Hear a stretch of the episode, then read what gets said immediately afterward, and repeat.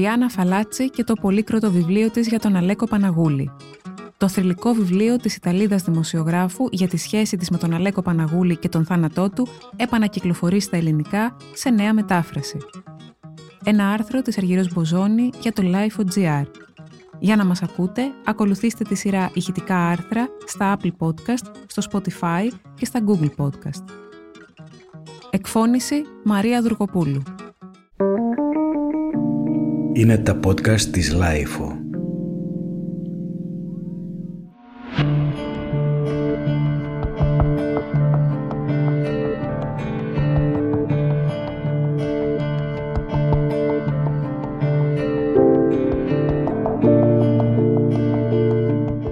Ερασιτεχνικό ταινιάκι διάρκειας 3,28 λεπτών από την κηδεία του Αλέκου Παναγούλη στις 5 Μαΐου του 1976, που τράβηξε η δημοσιογράφος Άννα Δαμιανίδη, η οποία γράφει και τον πρόλογο του βιβλίου Ένας άντρα της Οριάννα Φαλάτσι, που κυκλοφορεί από τις εκδόσεις Πατάκη, περνάει όλη η μεταπολιτευτική Ελλάδα.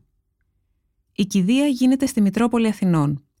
Ο ήρωας της Χούντας, ο άνθρωπος που τόλμησε να αποπειραθεί να δολοφονήσει τον δικτάτορα, αυτός που βασανίστηκε ως ολίγη σκοτώθηκε την Πρωτομαγιά του 1976 όταν το αυτοκίνητό του ξέφυγε από την πορεία του στην αρχή της οδού Βουλιαγμένης.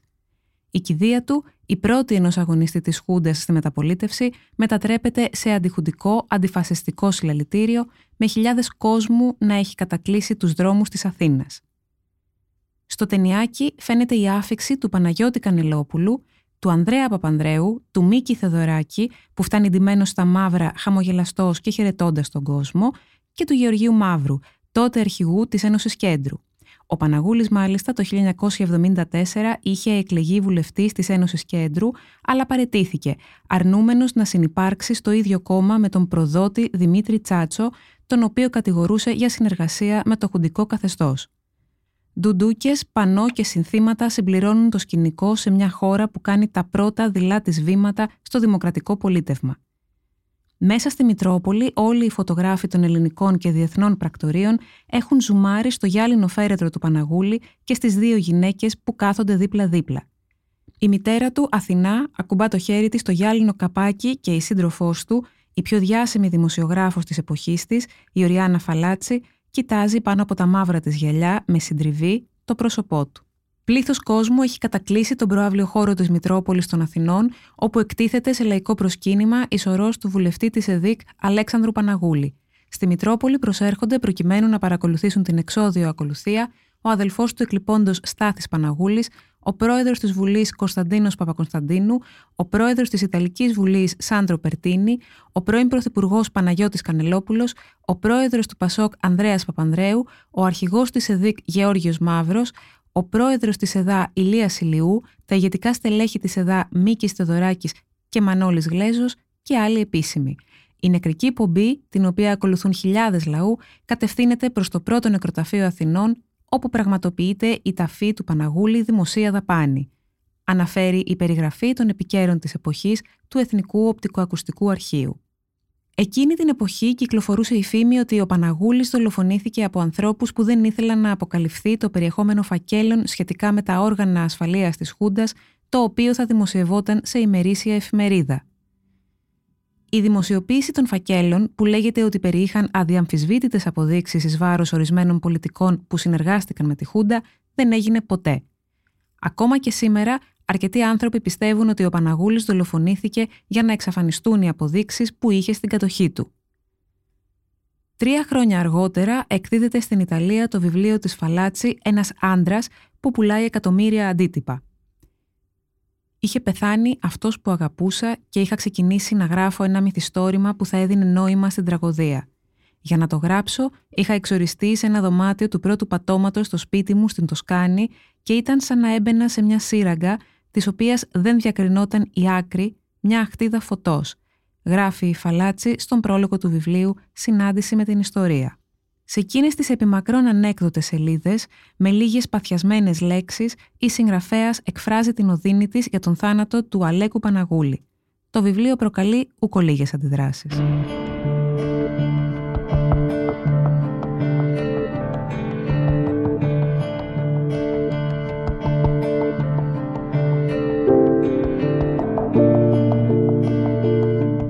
Λίγες ημέρες μετά τη δημοσίευσή του στην Ιταλία, όπως γράφει ο Ιταλός εκδότης, στην Αθήνα παραδίδεται στον τύπο μια ανακοίνωση με την υπογραφή της Αθηνάς, της 75χρονης μητέρας του Αλέκου και του 35χρονου αδελφού του Στάθη, βουλευτή του Πανελλήνιου Σοσιαλιστικού Κινήματος.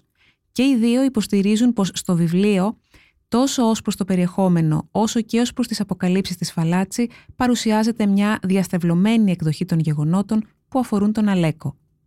Αντιδράσεις ξεσπούν και στους πολιτικούς κύκλους, ιδιαίτερα ανάμεσα στις ομάδες που κατηγορούνται πως επέτρεψαν να απομονωθεί ο Παναγούλης στην εξορία στην Ιταλία, ενώ η απάντηση της Φαλάτσι είναι ομή. Μόνο αήθη άτομα μπορούν να καταφεύγουν στην ανέδεια να με διασύρουν με παρόμοιες κατηγορίες, πως δήθεν εγώ κυλιδώνω τη μνήμη του ανθρώπου με τον οποίο μοιράστηκα τα τελευταία χρόνια της ζωής του, τους αγώνες, τις προσδοκίες του και για τον οποίο θεώρησα χρέος μου να γράψω το ένας άντρας, προκειμένου να μην ξεχαστεί και να αποκαλυφθούν οι δολοφόνοι του. Διαβάζοντας σήμερα τις 700 σελίδες του βιβλίου της Φαλάτσι, μπορεί κανείς να ξαναδιαβάσει και την ιστορία τους, μια ιστορία στην οποία πρωταγωνιστούν το κλίμα της εποχής, η πολιτική, η ΚΙΠ, οι παρακολουθήσεις, ένας ανεξιχνίαστος Παναγούλης, μια ερωτευμένη γυναίκα που αγωνιά, καταδιώξεις, παρακολουθήσεις και δύο κόσμοι, ο δικός της και ο δικός του, που έχουν συναντηθεί μέσα σε μια ειδική συνθήκη, θυελώδη και παράφορη, σαν αυτή η πρώτη συνάντηση να έχει καθορίσει και το πεπρωμένο της σχέσης τους. Η Οριάννα Φαλάτσι γεννήθηκε το 1929, ο Παναγούλης το 1939. Όταν συναντιούνται στις 23 Αυγούστου του 1973, η Φαλάτσι είναι 44 ετών, ο Παναγούλης 34. Η Φαλάτσι είναι η πιο διάσημη και, όπως θεωρούν πολλοί, η καλύτερη δημοσιογράφος των δεκαετιών του 60 και του 70, πολεμική ανταποκρίτρια και αυτή που έχει πάρει την ιστορική συνέντευξη από τον Κίσιγκερ το 1971 ο οποίος της λέει ότι ο πόλεμος του Βιετνάμ ήταν ένας άχρηστος πόλεμος. Αργότερα ο Κίσιγκερ είπε ότι ήταν η πιο καταστροφική συνομιλία που είχα ποτέ με οποιοδήποτε μέλος του τύπου. Για πολλά χρόνια η Φαλάτσι είναι ειδική ανταποκρίτρια του πολιτικού περιοδικού Λεουροπαίο και φτάνει στην Αθήνα την ημέρα της αποφυλάκησης του Παναγούλη, που είχε καταδικαστεί δύσης θάνατον για την απόπειρα δολοφονίας του δικτάτορα Παπαδόπουλου το 1968, είχε βασανιστεί με απερίγραπτο τρόπο και είχε αρνηθεί να υποβάλει αίτηση χάριτος, ενώ η φυλάκιση και τα βασανιστήριά του είχαν ξεσηκώσει παγκόσμια κατακραυγή που θορύβησε τη Χούντα, ματαιώνοντας την εκτέλεσή του. Αποφυλακίζεται βάσει της γενικής αμνηστίας που απένιμε το καθεστώς των συνταγματαρχών στους πολιτικούς κρατουμένους. Συναντιούνται στο πατρικό τους στη Γλυφάδα, με τη Φαλάτσι να έχει έρθει ως απεσταλμένη του Ευρωπαίου για να του πάρει συνέντευξη. Στο βιβλίο της περιγράφει την πρώτη τους αυτή συνάντηση. Σε περίμενα. Έλα. Με πήρες από το χέρι, με τράβηξες μακριά από το πλήθος, με οδήγησες, περνώντας από τον διάδρομο σε ένα δωμάτιο με μια ντουλάπα που είχε μετατραπεί σε εικονοστάση. Εικόνες του Χριστού, της Παναγίας, των Αγίων, η μία πάνω στην άλλη, μέσα σε ένα αργυρόχρο δυσιδέμων στραφτάλισμα και αναμένα κεριά, λιβανιστήρια, λειτουργικά βιβλία. Στην απέναντι γωνία ένα κρεβάτι καλυμμένο με ελληνικά βιβλία. Πάνω στα βιβλία μια μεγάλη ανθοδέσμη με κόκκινα τριαντάφυλλα. Την πήρες, χαρούμενος, μου την έδωσες. Για σένα. Για μένα. Ναι, για σένα. Και έπειτα, αυταρχικά, Αντρέα. Μπήκε ο νεαρός που είχες φωνάξει Αντρέα, ένας ψηλός και κομψός τύπος με μπλε κουστούμι και άσπρο πουκάμισο, στάθηκε σχεδόν σε στάση προσοχής και σε εκείνη την παράδοξη στάση έμεινε να ακούει αυτά που έλεγες στη γλώσσα σου και έπειτα μετέφρασε στα αγγλικά. Ήξερες Ιταλικά, είπε, είχες μάθει στη φυλακή, αλλά εκείνα τα χρόνια είχες συνομιλήσει με τη γραμματική και μόνο. Επομένως, προτιμούσες να έκανε αυτό τον διερμηνέα. Ήθελες καταρχήν να ζητήσεις συγγνώμη που με υποδεχόσουν σε μια κρεβατοκάμαρα. Ήταν η κρεβατοκάμαρα της μητέρας σου και ο μοναδικός χώρος όπου θα μπορούσαμε να μιλήσουμε ανενόχλητοι. Ήθελες επίσης να εξηγήσεις πως εκείνα τα βιβλία ήταν τα μεταφρασμένα στα ελληνικά βιβλία μου, πως για να αποκτήσεις ένα από αυτά είχες κάνει απεργία πείνας, πως στη μοναξιά του κελιού σου συχνά σου είχαν κρατήσει συντροφιά και πως τα τριαντάφυλλα σήμαιναν αυτό. Μου τα είχες στείλει στο αεροδρόμιο με δύο φίλους, που όμως δεν με είχαν βρει, καθώς το τηλεγράφημα δεν ανέφερε την πτήση που θα έπαιρνα, και τώρα νάτα, εδώ. Εγώ άκουγα ξαφνιασμένη, ανίκανη να απαντήσω με μια οποιαδήποτε φράση. Η σχέση τους ξεκινά σχεδόν αμέσως και λίγο αργότερα ο Παναγούλης αυτοεξορίστηκε στη Φλωρεντία, πατρίδα της Φαλάτσι, προσπαθώντας να οργανώσει αντιστασιακές ομάδες. Η Φαλάτσι περιγράφει σχεδόν εξουθενωτικά και με απίστευτες λεπτομέρειες τα σχέδιά τους τα δύο χρόνια που ήταν μαζί. Τα διαστήματα αυτά ήταν εκρηκτικά, γεμάτα τσακωμούς και παθιασμένες επανασυνδέσεις.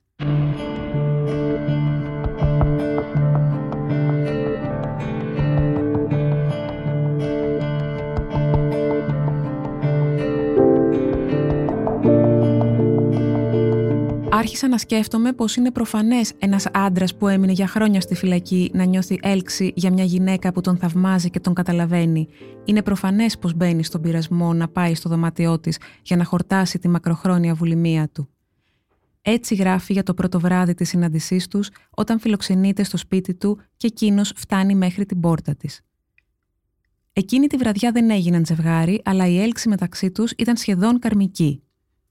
Η συνάντησή τους ήταν όπως έπρεπε να είναι, για όλους εμάς που παρακολουθούσαμε. Εκδίκηση της ομορφιάς και της γενναιότητας απέναντι στη Χούντα, η οποία κράτησε έναν χρόνο ακόμα μετά την απελευθέρωση του Παναγούλη και τη γνωριμία τους. Οι φωτογραφίες τους με τις λεζάντες που πληροφορούσαν για τη σχέση τους ήταν θρίαμβος για εμάς που βομβαρδιζόμασταν από τις εικόνες της Χούντας. Πόσο όμορφοι ήταν εκείνοι οι δύο, πόσο άσχημοι όσοι τους κατηγορούσαν, γράφει η Άννα Δαμιανίδη. Η ιστορία αγάπης ανάμεσα στην Ιταλίδα συγγραφέα και δημοσιογράφο και στον ήρωα της ελληνικής αντίστασης είχε κάνει τον γύρο του κόσμου. Οι φωτογραφίες του ζευγαριού κατά την άφηξή του στο αεροδρόμιο του Φιουμιτσίνο, σε παρισινό εστιατόριο ή σε σπάνιες στιγμές έκδηλης ευτυχίας στην Τοσκάνη, είχαν δημοσιευτεί σε εφημερίδες και περιοδικά. Πίσω στην Ελλάδα, στα τελευταία χρόνια της Χούντας, όλα έβραζαν. Ο Παναγούλης δεν είχε ησυχία, η πτώση της Χούντας και η τιμωρία των συνταγματαρχών ήταν σχεδόν προσωπική του υπόθεση. Η τραγωδία ενός ανθρώπου καταδικασμένου να είναι ποιητής, ήρωας και σαν τέτοιος να σταυρώνεται, μετριέται και από την έλλειψη κατανόησης όσων από αγάπη θα ήθελαν να τον λυτρώσουν από την ημαρμένη και τον ρόλο του. Περισπώντας τον, για παράδειγμα, με τις παγίδες της τρυφερότητας, τις απάτες της ευζοίας, την εθελοτυφλία μιας νίκης προσβάσιμης μαζί με μια επάξια ανάπαυση. Όσοι τον αγαπούν λοιπόν δεν είναι διατεθειμένοι να τον προσφέρουν στον θάνατο και προκειμένου να σώσουν τη ζωή του, να του την επιμηκύνουν για λίγο, καταφεύγουν σε οποιοδήποτε όπλο, σε οποιαδήποτε στρατηγική. Με αυτή την έννοια, κανείς δεν θα σε καταλάβαινε ποτέ λιγότερο από μένα. Κανείς δεν θα επιχειρούσε να σε απαλλάξει από την ημαρμένη και τον ρόλο σου περισσότερο από μένα.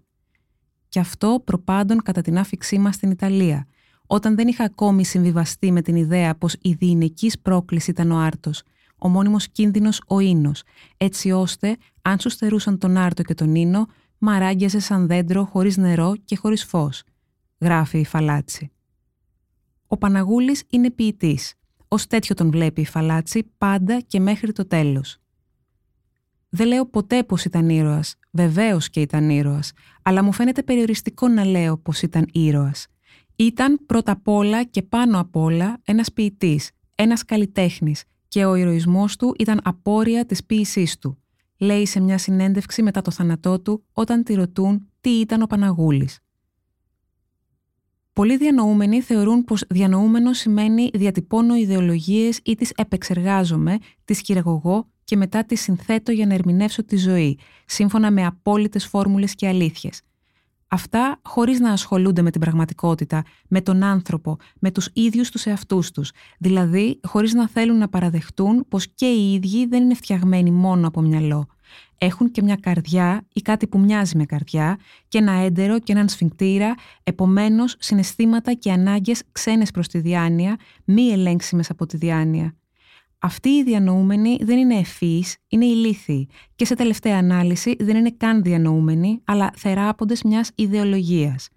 Έλεγε ο Παναγούλης που όταν επιστρέφει στην Αθήνα τον Αύγουστο του 1974, στο αεροδρόμιο ο κόσμος είναι λιγοστός. Εκείνος όμως μάλλον περίμενε να τον υποδεχτούν ως ήρωα.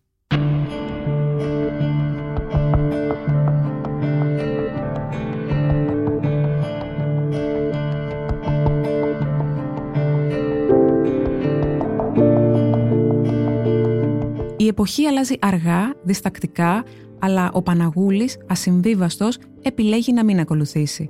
Εκλέγεται βουλευτής με την Ένωση Κέντρου, αλλά όχι πρώτος, όπως ίσως περίμενε. Καταγγέλει τους βουλευτές του κόμματός του, κυρίως τον Ευάγγελο Αβέροφ, με τον οποίο έρχεται σε ανοιχτή αντιπαράθεση, ενώ δέχεται πολιτικές πιέσεις για να αποσύρει τις καταγγελίες του, απειλητικά κατά τη ζωής του μηνύματα και άγνωστοι κάνουν διάρρηξη στο γραφείο του.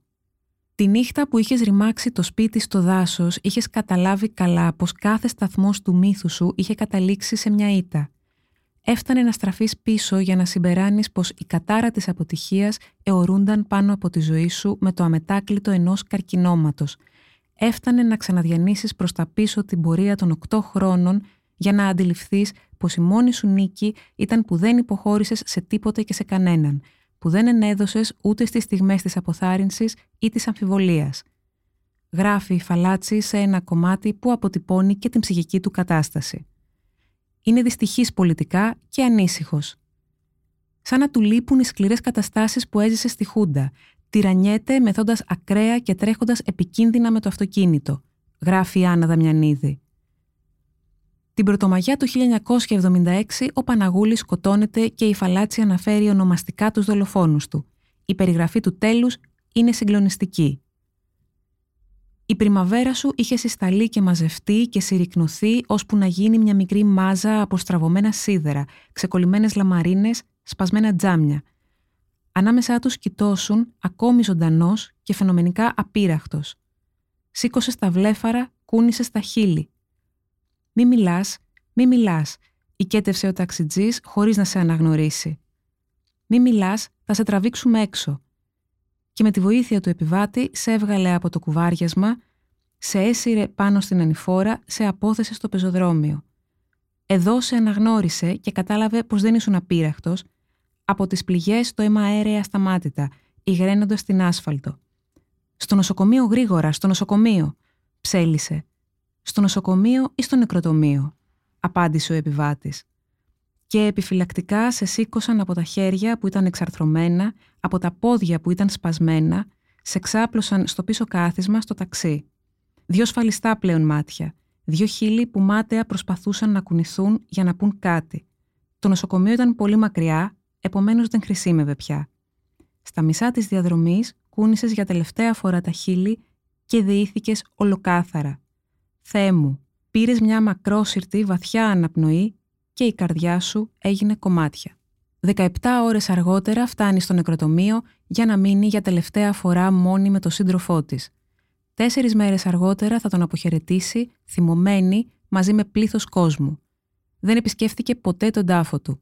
Η Φαλάτσι θα ζήσει άλλα 30 χρόνια.